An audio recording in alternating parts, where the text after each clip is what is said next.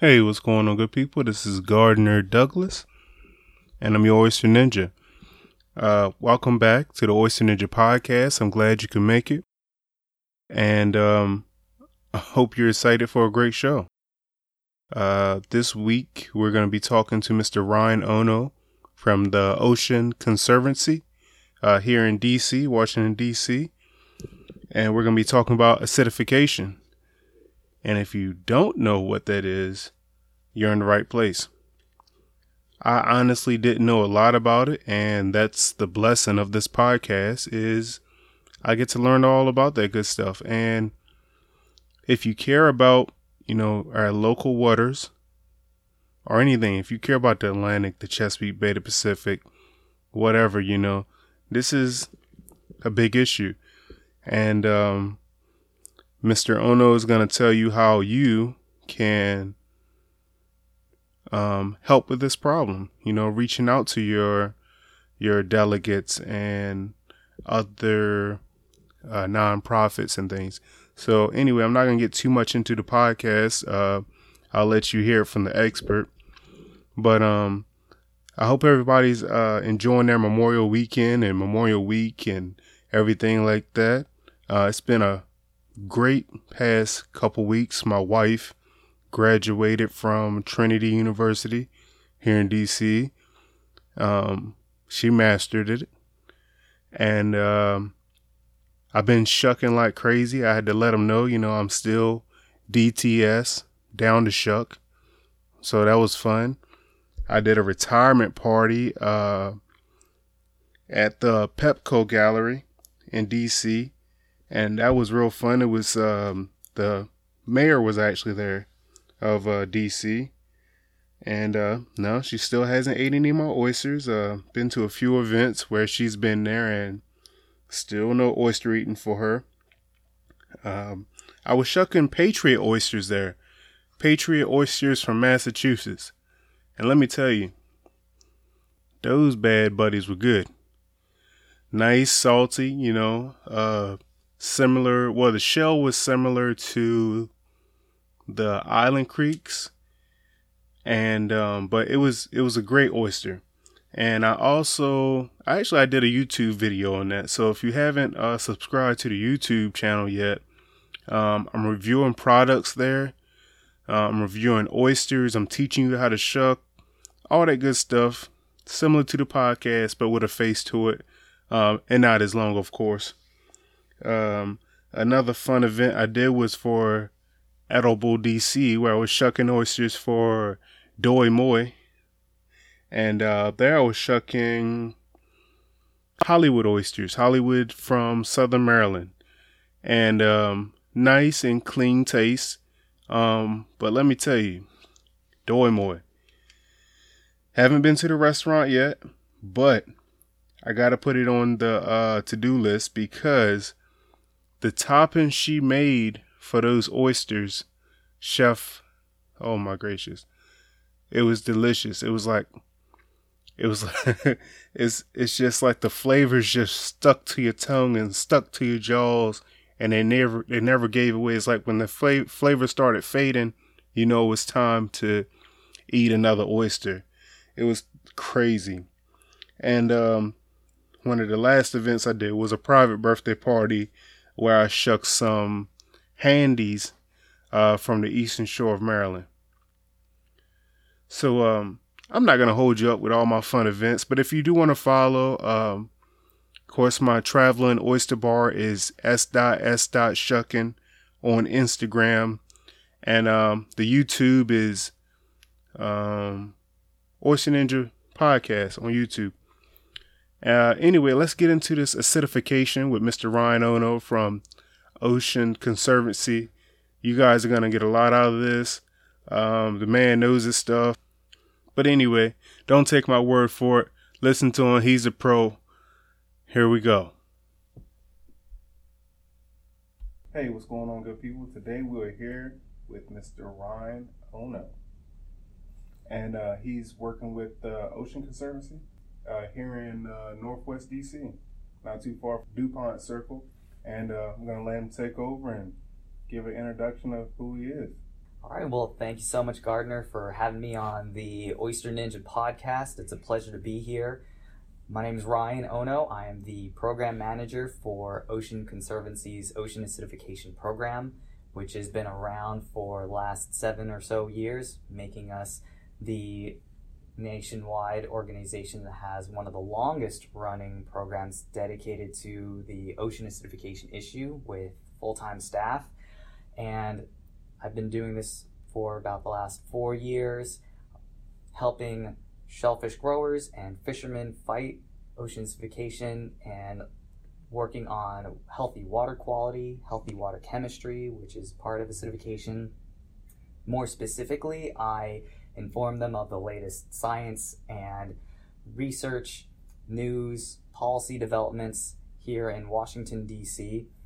In addition, I help connect them to their representatives here in DC and get them meetings and get them into conversations with those representatives so they could speak truth to power and tell their representatives how important healthy oceans are to their businesses, their livelihoods, as well as their communities. And, you know, because without a healthy ocean with good water quality, they don't have good oysters to sell. And for folks like you and me and your listeners to eat.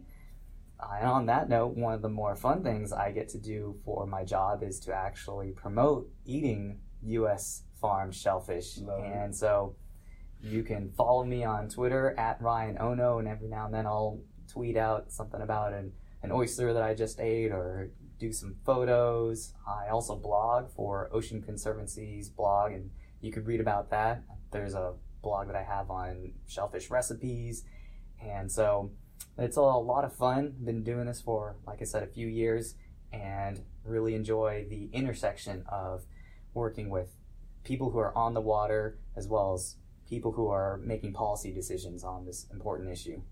Right. So, did you always uh, have a love for, uh, I guess, you know, getting that word out? How did you fall into acidification? Was this just a job or?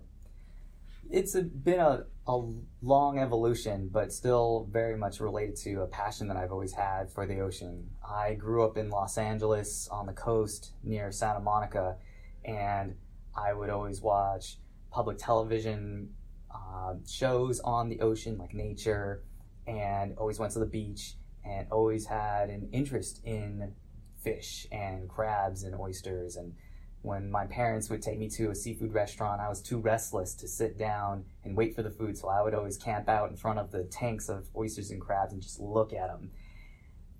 Fast forward to college, I, I started studying environmental economics and policy Uh, at University of California, Berkeley, and political science, and really got into it didn't really want to do the science side of things, and so I started looking at what are the economics of natural resources like fisheries.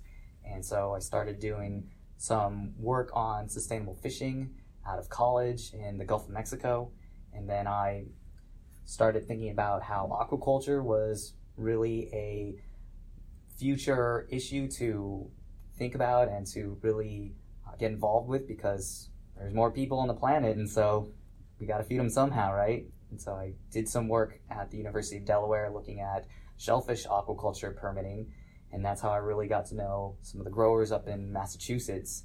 And this job in DC opened up, and working on acidification, I knew that acidification was probably one of the biggest, if not the biggest, issue, environmental issue that shellfish oyster growers are facing. And so it kind of made sense that I could use my fisherman background with shellfish aquaculture and applied for the job and got it. And I started in 2013, January 2013, and been doing it, loving it ever since. I'm glad you brought up that this is one of the biggest problems. We're going to come back to that. But um, I want to ask um, what's your favorite oyster? Do you have a favorite? You know, so knowing that you oh. know your your oysters, I can get pretty specific. Oh. I will have to say that I think, and I've also been to Europe as a part of my job, so I've had some of the the edulis. But I would say the Crassostrea virginica, from you know native to the East Coast, is pretty tasty. For to drill down, I think I gotta go local, and with the 38 Norths out of Mm. Maryland, Nice. they always have consistent oysters. You know, can't go wrong with them. I mean, don't get me wrong. Some of the oysters coming out of Murder Point in Alabama, buttery, you know, sweet, really great tasting. Uh, they they're kind of a young farm, so it's harder to find them up here. So Right. I can't you know enjoy them as much. But the 38 Norths are real local. You can find them a lot in oyster bars. I, there's one local one that I go to a couple miles from my house, and so I always know they're probably gonna have them unless they've sold out. You know, of You want to course. give them a shout out? The 38 Norths. No, the, the, the Raw Bar. Oh, oh, this is uh, um, this is Republic in Takoma Park, Okay. Maryland. All right. There you go. Cool. So let's jump on to this acidification. What is it? Ocean acidification is a global problem with local impacts, and it's primarily caused by atmospheric carbon dioxide emissions getting absorbed by the ocean and changes the, the water chemistry. And that's now 30% more acidic than it used to be prior to the Industrial Revolution. Locally, there are other sources of acidification, such as runoff pollution, and that comes from whenever you have a rainstorm, all that water washes off of streets, off of farmlands, and that brings nitrogen and excess phosphorus into streams, rivers, and eventually the ocean. And that causes a local increase in CO2 in the water, furthering acidification. And that's not good for a lot of animals that scientists are investigating right now. We do know that bivalve shellfish, such as oysters, clams, mussels, are very vulnerable to acidification. I wouldn't say they're the most vulnerable because we're still investigating other species that are impacted, but we, for right now, we know the most about those animals, and we know that there's a lot of additional mortality or a higher die-off rate because of that for oysters when they are when they're babies, when they're seed. And so we are concerned about acidification because oysters are important not only from an ecological standpoint, you know, they form oyster reefs which can um, buffer and dampen storm surges or hurricane waves coming on shore and help protect our shorelines, but also they are, you know, as I said before, livelihoods for people who are living on the coasts, for these shellfish growers, some fishermen as well. And uh, we want to make sure that the oysters can stick around and you know survive into the future for people to not only harvest and eat, but also to uh, be that ecological resource for for us as humans, but also you know to provide habitat for fish and crabs and and all sorts of animals that are really important to the natural ecosystem off our coasts. Right. So, um, in the beginning, you said that you work with uh, hatcheries, and you just said that you know a lot of baby oysters get hit by the acidification. So, is it anything that hatcheries can really do to um, help the baby oysters along in that process? Yeah, uh, I think one of I think what I'll do is answer your question with the story, There we go. if I may. Um, I like stories. Yeah, and I think the story that kind of kicks off the modern ocean acidification awareness movement is the one from the Pacific Northwest region about 10 years ago. And, you know, backing up a little bit, the oyster hatcheries are a critical part of the oyster industry. The, these hatcheries raise baby oyster or oyster seed, as some of the industry will call it. Um, these are microscopic to ver- barely visible baby oysters that are raised in thousand gallon tanks and then are sold to oyster farmers up and down the coast. And in the Pacific Northwest, there are maybe, you know, five to seven really big ones. And so they each one is extremely critical for this industry. And, you know, if you can think about the terminology I'm using, a lot of agriculture terms, you have seed that gets sold to oyster growers or oyster farmers. And without that seed, oyster farmers don't have a crop. Without a crop, they don't have a livelihood. So this is really important. And And we don't have any oysters to eat. yeah, And so that's why I just wanted to sidetrack to tell you to give that a little bit more context. And uh, in case your listeners are just tuning in. Uh, and so about 10 years ago in 2007, the Whiskey Creek hatchery, based out of Netarts Bay, Oregon, in that little bay in, on that coast, um, really started to see these problems. And Alan Barton is the name of the oyster hatchery manager who was kind of on call and leads that effort. So, summer 2007, he wakes up crack of dawn, jumps in his car, drives to the hatchery, flips on the lights to check on all the oysters in the tanks, looks in them, discovers that millions of them are just dead. Doesn't know why. And classic, almost Hollywood whodunit type Right. of story of, you know, why are they dead? You know, we really need to make sure that we can, you know, figure this out so we can not only fulfill our orders, but also make sure that the rest of the industry can hum along like like normal. And so they really struggled to figure out what was causing this die off. And they first thought it was disease, but then they ruled that out and really had to scratch their head. And it wasn't until they partnered with scientists from the Oregon State University on and determining that it was an ocean chemistry problem, which now we know is ocean acidification. And there was an upwelling of cold, slightly more acidic water from the Pacific Ocean that lapped up onto the shores of Oregon. Mm-hmm. And because that water was slightly more acidic, it contributed to this die off of baby oysters. Wow. And so they were then, over the course of the next year or two, one, able to determine what was the cause. But then, two, to answer your question, they were able to figure out okay, if it's a chemistry issue, how can we adjust the chemistry so that it's healthy or at least suitable for these baby oysters to survive again? And essentially, what they added was an antacid to the water as it they drew it, pumped it into their tanks, and the oyster larvae started to um, get back to normal a little bit. They didn't have as as strong of a die off, and if you can imagine, if you go out to eat or have some really spicy food, stomach's not feeling so good, kind of achy, you might take an antacid, a Tums, Right. pop one or two of those in, and hopefully your stomach starts feeling better. Right. That's essentially what these hatchery managers did So they put Tums in the tank. essentially they, it's, they put in you know sodium bicarbonate ash. They have Right. bags of this stuff. They put it into the water and do a few other things to make sure the water is sweetened. And so mm-hmm. the oyster larvae can survive. And so that's what a lot of hatcheries do now to ensure that their larvae survive. And it's a, a really critical time period for the baby oysters development.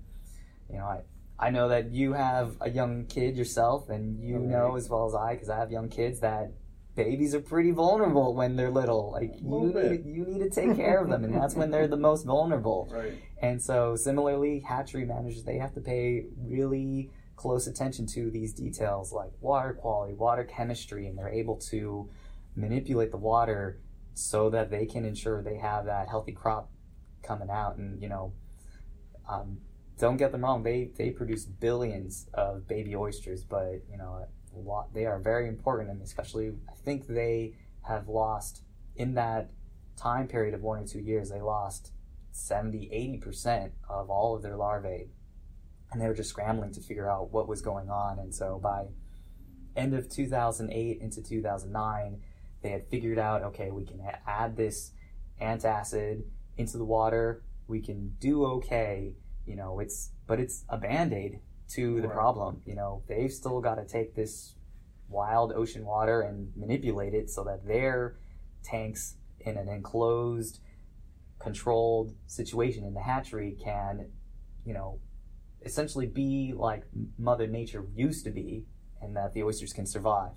And so that is, you know, concern moving forward because we know that the the natural ocean is still slightly more acidic on average, and so that's a problem for wild fisheries like fishermen oyster growers or here in Chesapeake Bay, watermen who are going to be harvesting oysters, they don't have a hatchery to manipulate water chemistry, and so they're especially vulnerable. Uh, but for the most part, it's it, the hotspot, almost ground zero for acidification, is Pacific Northwest. So Okay. Northern California up to Southern Alaska or so. And scientists are concerned, along with oyster growers, oyster industry um, players, that acidification might be hitting their shores soon. But we're still investigating if that will be a problem, and if so, when, and what might the impacts look like. So, if they're if the oyster farmers are manipulating the water, do they have like a, a reservoir like of what? Because I know like on oyster farms you have like that that steady flow from the bay to your where your oysters are. hmm So, if you have to manipulate that water so it can have the correct pH or the correct balance, is it like a reservoir full of water and then it goes in, or do you even know? You know, that gets a little bit more into the details. There might be some farms or hatcheries that do something like that. I Right. know that in addition to just adding in that antacid, some hatcheries will better time when they draw in the water and Okay. sometimes they'll they'll hold it. Right. So I don't know if it's quite like they hold it in a reservoir. Right. But one of the things that we here at Ocean Conservancy do is to help them understand when to do that process. Mm-hmm.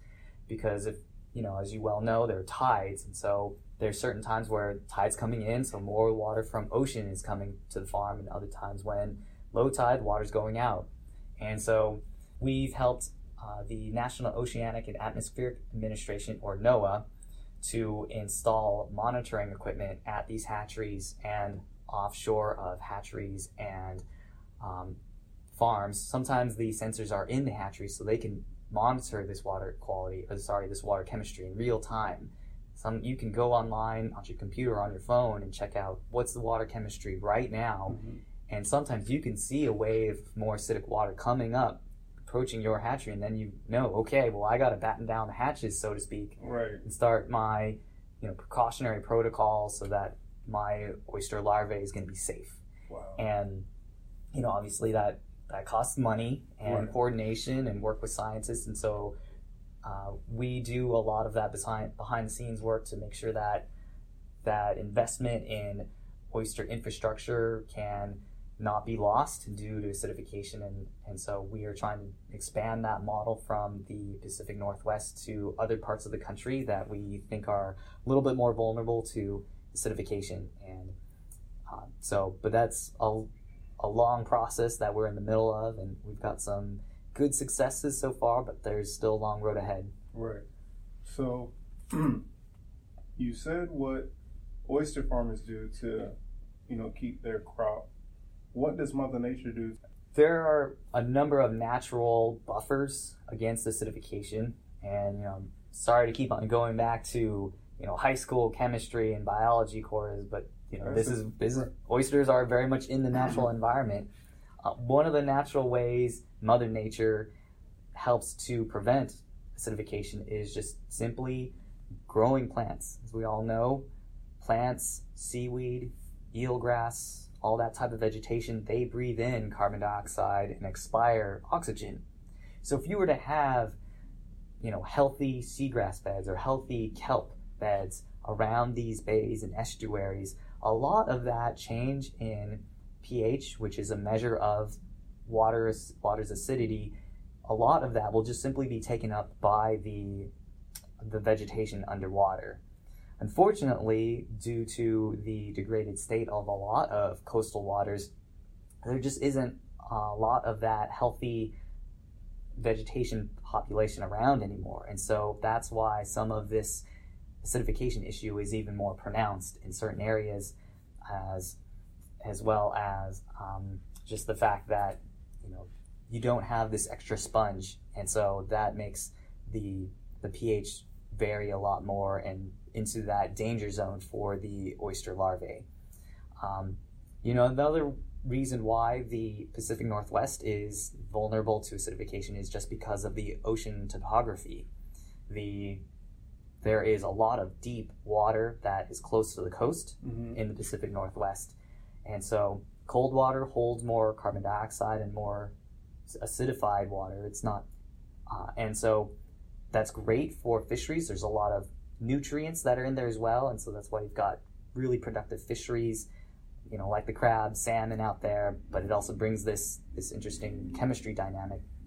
Out here on the Atlantic coast, we have a long, sloping, shallow shelf, and so any of that water that comes up from the deep, it's spread across that long, shallow shelf, and so it takes it, it has a lot of disbursement mm-hmm. until it gets to the coast. And so that's why we haven't really quite seen it as pronounced as you did in Pacific Northwest in 2007, 2008, where it was just nearly an overnight um, issue. Why are people not talking about acidification? Yeah, it's a good question. I think there are a number of reasons why ocean acidification isn't a bigger issue than one might think. Part of it is because of, like I said, the success that the hatchery managers have had in just simply putting a band-aid on the issue. So it's it's lurking in the background, but it's not having these headline grabbing die off problems, at least in the shellfish aquaculture industry.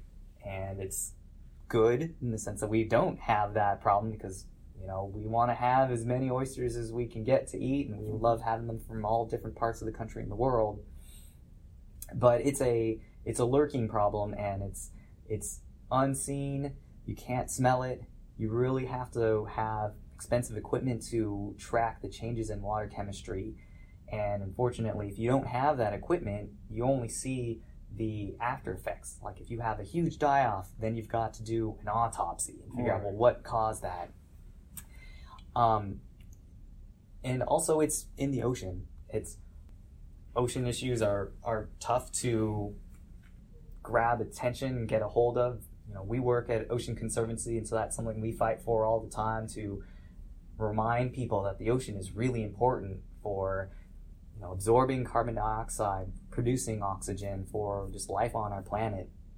And so i think the one of the big issues uh, at play is the fact that you know it also is a largely unknown issue. Scientists are still trying to understand what are the exact impacts oysters and, and bivalve shellfish are the creatures that we know the most about. But i can say that some scientists have done laboratory experiments on king crab dungeness crab and have found that these baby crabs and their most vulnerable state they are having really hard time living in acidification conditions they are having uh, higher death rates and uh, some scientists have done studies on sharks and have found that their sense of smell, their keen sense of smell, is out of whack when they're in those low pH, more acidic type waters, and they can't hunt as effectively as they are renowned for. And so, what are the, you know, in the wild, real world implications? What are the food web impacts? And unfortunately, this is a, you know, a, like a, a slow moving horror movie that we are in the middle of and we are still trying to understand what's going on underwater where it's hard to see hard to monitor and we at ocean conservancy are trying to be proactive in working with the fishermen and shellfish growers who really could stand to lose a lot and ensuring that we don't have any disasters in the future and so trying to get people to pay attention to an issue that they think is far off in the future is difficult. Right. You know, uh, and we feel like this is the the most effective way to go because it's, it's hard to fix a problem when it's already broke. Right, and right. you want to try to get to it. If you think it's going to be a problem, try to do your best to, you know, fix it before some disaster happens. I was reading somewhere like it throws the balance off on like squid where they're just doing a little wobble thing, and then like other fish, you know, it, you know, they rely on uh, echolocation. Mm-hmm. It throws that off. It, it's like a like a buffer in between, or something. So it's kind of weird how it affects you know different marine life. Yeah, sometimes I think I've I've seen some studies on salmon that have shown their, you know, sense of I don't know if it's smell or just how they're able to hone back into their headwaters where they're born, you know, in rivers and uh, all over the Pacific and in the Atlantic. You know how they just magically know how to go back to where they were born. Some of that is now screwed up because of this change in water chemistry. Wow. Um, but again, it's just it's hard to really put a finger on what the implication is, and you know what's the actual checkbook impact to people and you know are we going to see much less fish on our dinner plates or how much. And so that's something that scientists are trying to get at and we at ocean conservancy are trying to communicate to policymakers all the time. Uh, that's why i try to stay on top of the science and, and policy developments as, as much as i can to as a full-time job to let everybody know what's going on and, and connect the dots. So on your part, how do you stay up to date on like the the latest, you know, scientific discovery that just came out, or you know, how how do you stay on top of it? There's a lot of avenues. I, you know, I'd be remiss if I didn't say silly things like on social media, Twitter. Sometimes that's how I found out about some of these things just by following the right people. Right. Um, but the bulk of it is is through um, some just email listservs, and there are certain ocean acidification institutions that produce the latest research developments that are published. Uh, my boss is the program director of our program, and she's a carbonate chemist, and so she knows a lot more people who are publishing this stuff. And some sometimes they'll just send it over to her and let her know that's what she's they're working on. Right. So that's how how I'll hear about it, and just being plugged into the uh, water quality managers uh, locally or even some of the federal scientists who are doing this work.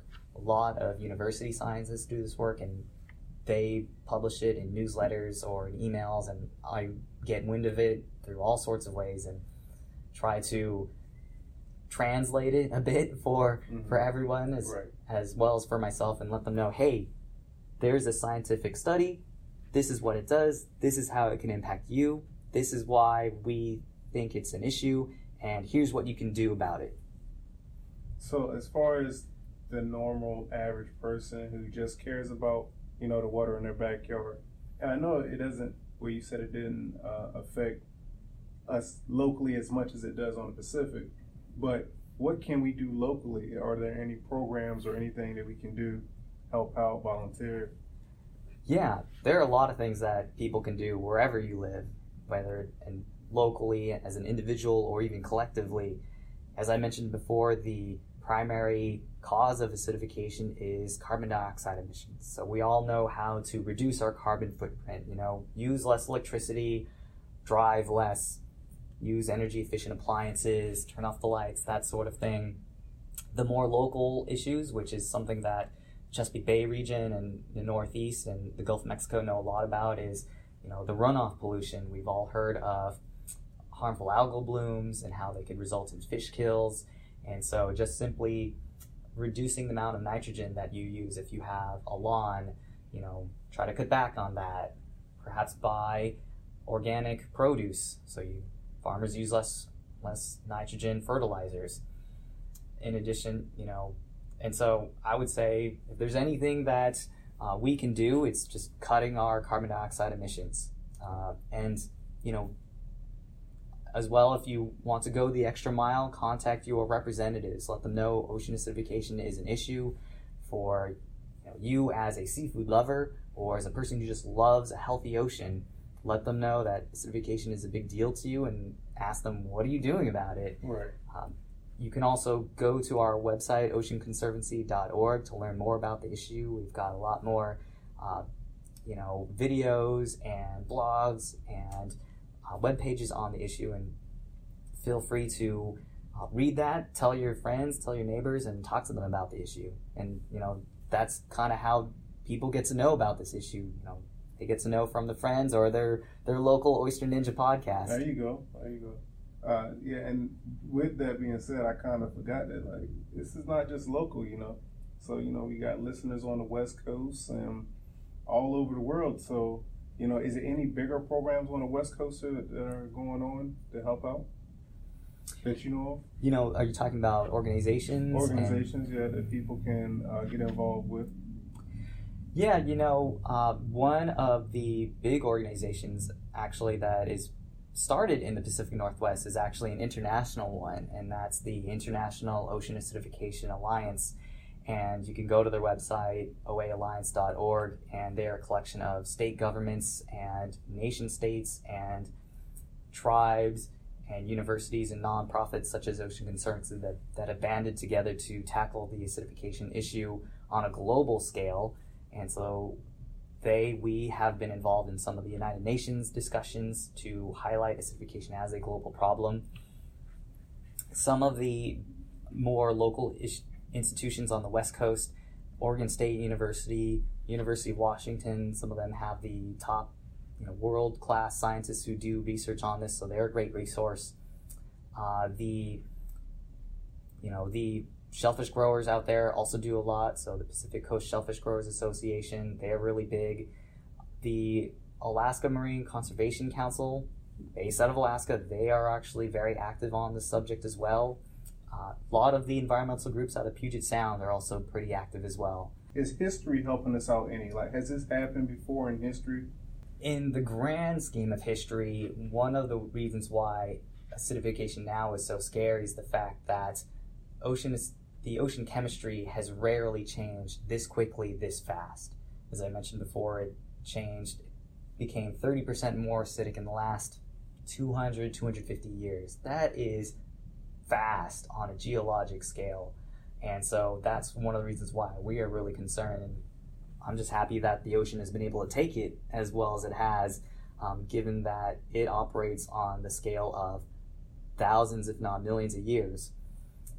The other historical point that I would make is that really bad die off that the Pacific Northwest suffered in Oregon and Washington State in 2007 to 2009 or so. And nobody wants to repeat that. You know, you want to learn from the mistakes and what has happened. And, and that's why we are working so hard at Ocean Conservancy to ensure that we have water chemistry, water quality monitoring stations set up either on buoys offshore or in hatcheries here on the East Coast and around the country so that we can understand what's this water that's headed towards us right now. Is it still okay? Should we be getting worried about the change over time? Uh, you know, and some of the other partners we work with at the governmental level, NOAA works internationally, and so they are trying to help get some of these monitoring stations set up around the world, train scientists to know what to look for and to understand what's going on there. And so other countries are starting to get more involved. New Zealand is a big player. Chile's starting to really get uh, aware of the acidification issue, in part because they have a lot of shellfish production down there. They want to make sure they can they can continue having that in the future. So again, on that larger scale, if we don't take care of this now, what's it looking like? You know, it's I don't want to paint a doom and gloom scenario. Right. It, however, does seem to be like it is a, a slow moving horror story or horror movie that will likely have, you know, if we do nothing else differently and continue to pump out carbon dioxide emissions and, you know, not care about the excess nitrogen and phosphorus that's running off our our farms and streets, then we're probably going to have more die-offs of shellfish. Might be more die-offs of uh, other fish. Uh, I, I would also mention that acidification does not help coral reefs as well. It, it hampers their ability to rebuild their skeletons. And so, if you have a coral bleaching event or a big hurricane storm that blows through a reef and damages a lot of it, they can't grow back as quickly as they used to. And so, you know, all those tropical fishes can't use that as homes anymore. People can't go to snorkel or scuba on those reefs as much anymore, and and you know, so that's an ecological, um, you know, issue that you know nobody wants. That's also an economic issue, and a lot of people don't want either. And so, we really want to make sure that we avoid those future scenarios. We want to try to make sure we can protect these ocean resources as much as we can. So this is really a, a full circle because you know it affects our oysters. So now the oysters are not clean in the water. We can't eat oysters. Um, it's not producing or it's not helping the grass out. The um, seagrasses. Uh, seagrass. So now we, you know, you don't have places for a little fish to hide. Our blue crabs. Um, we can't go scuba dive. No more vacation fun. You know, so it's it's really a full circle, and then you know, it's wow, it's wild. Yeah, I will also say you know it, there's there's a lot of hope in that. There's been a lot of great work that's being underway, particularly by the shellfish farmers. They're the strongest champions for this issue and telling members of Congress, other decision makers that, hey, this affects our bottom line, our jobs, our businesses. We employ, you know, X number of people. In Washington state alone, it's about 3,000 people. And, you know, it's a million dollar industry. And so we want to make sure that people can be aware of this issue and try to take steps individually and collectively to do more about it. And there are a lot of local uh, situations, like in the Tampa Bay, where uh, Florida, where seagrasses are coming back, and so scientists are trying to study, you know, what impact on water chemistry is that. You know, we think it should be better, but you know, we want to make sure that we test it and put some numbers to it. And we're hoping that with the restoration of seagrass beds as well as oyster reefs, we can nip this issue in the bud and make sure we have healthy ecosystems so we can, you know, eat our oysters. We can go scuba diving in coral reefs um, and make sure all the fish come back and, you know, sustainably fish and that sort of thing. That's great. That's awesome. Anything else you would like to add? You know, I, I would just re- like to reemphasize again, please for for all of us to cut our carbon emission carbon emissions and to learn more about acidification, visit us on oceanconservancy.org. You can feel free to tweet me at Ryan Ono. Uh, thank you so much for listening to us here on the Oyster Ninja podcast. It was a lot of fun and to uh, talk to you, Gardner. And so I appreciate the opportunity and I hope that we can, you know, do more as individuals and, and tell our, our leaders that this is a big deal and it's something that is concerning the whole world because we all have an ocean that we share, and it's it's really important for our everyday life. Hey, it's me again, uh, your oyster ninja. Uh, I hope you enjoyed this episode with Mr. Ryan Ono uh, from the Ocean Conservancy. I hope it has opened your eyes to some scary issues that are actually going on today. And um, hopefully, you know, we can come together and make some changes, you know, together as one. But uh, until next time, I think our next episode is going to be on why you should be eating oysters and uh, the nutrition from that. Uh, so stay tuned for that episode. And of course, follow us on Instagram at Oyster Ninja PC. Uh, follow the YouTube channel. Just just Google how to shuck like an oyster ninja, and you'll find us there. Um, any questions, comments, um, that would be our oysterninjapc at gmail.com. All right. Thank you guys for listening. Thank you for sticking with the podcast. And until next time, peace, love, and slurp. I don't know. Maybe not. All right. Until the next time.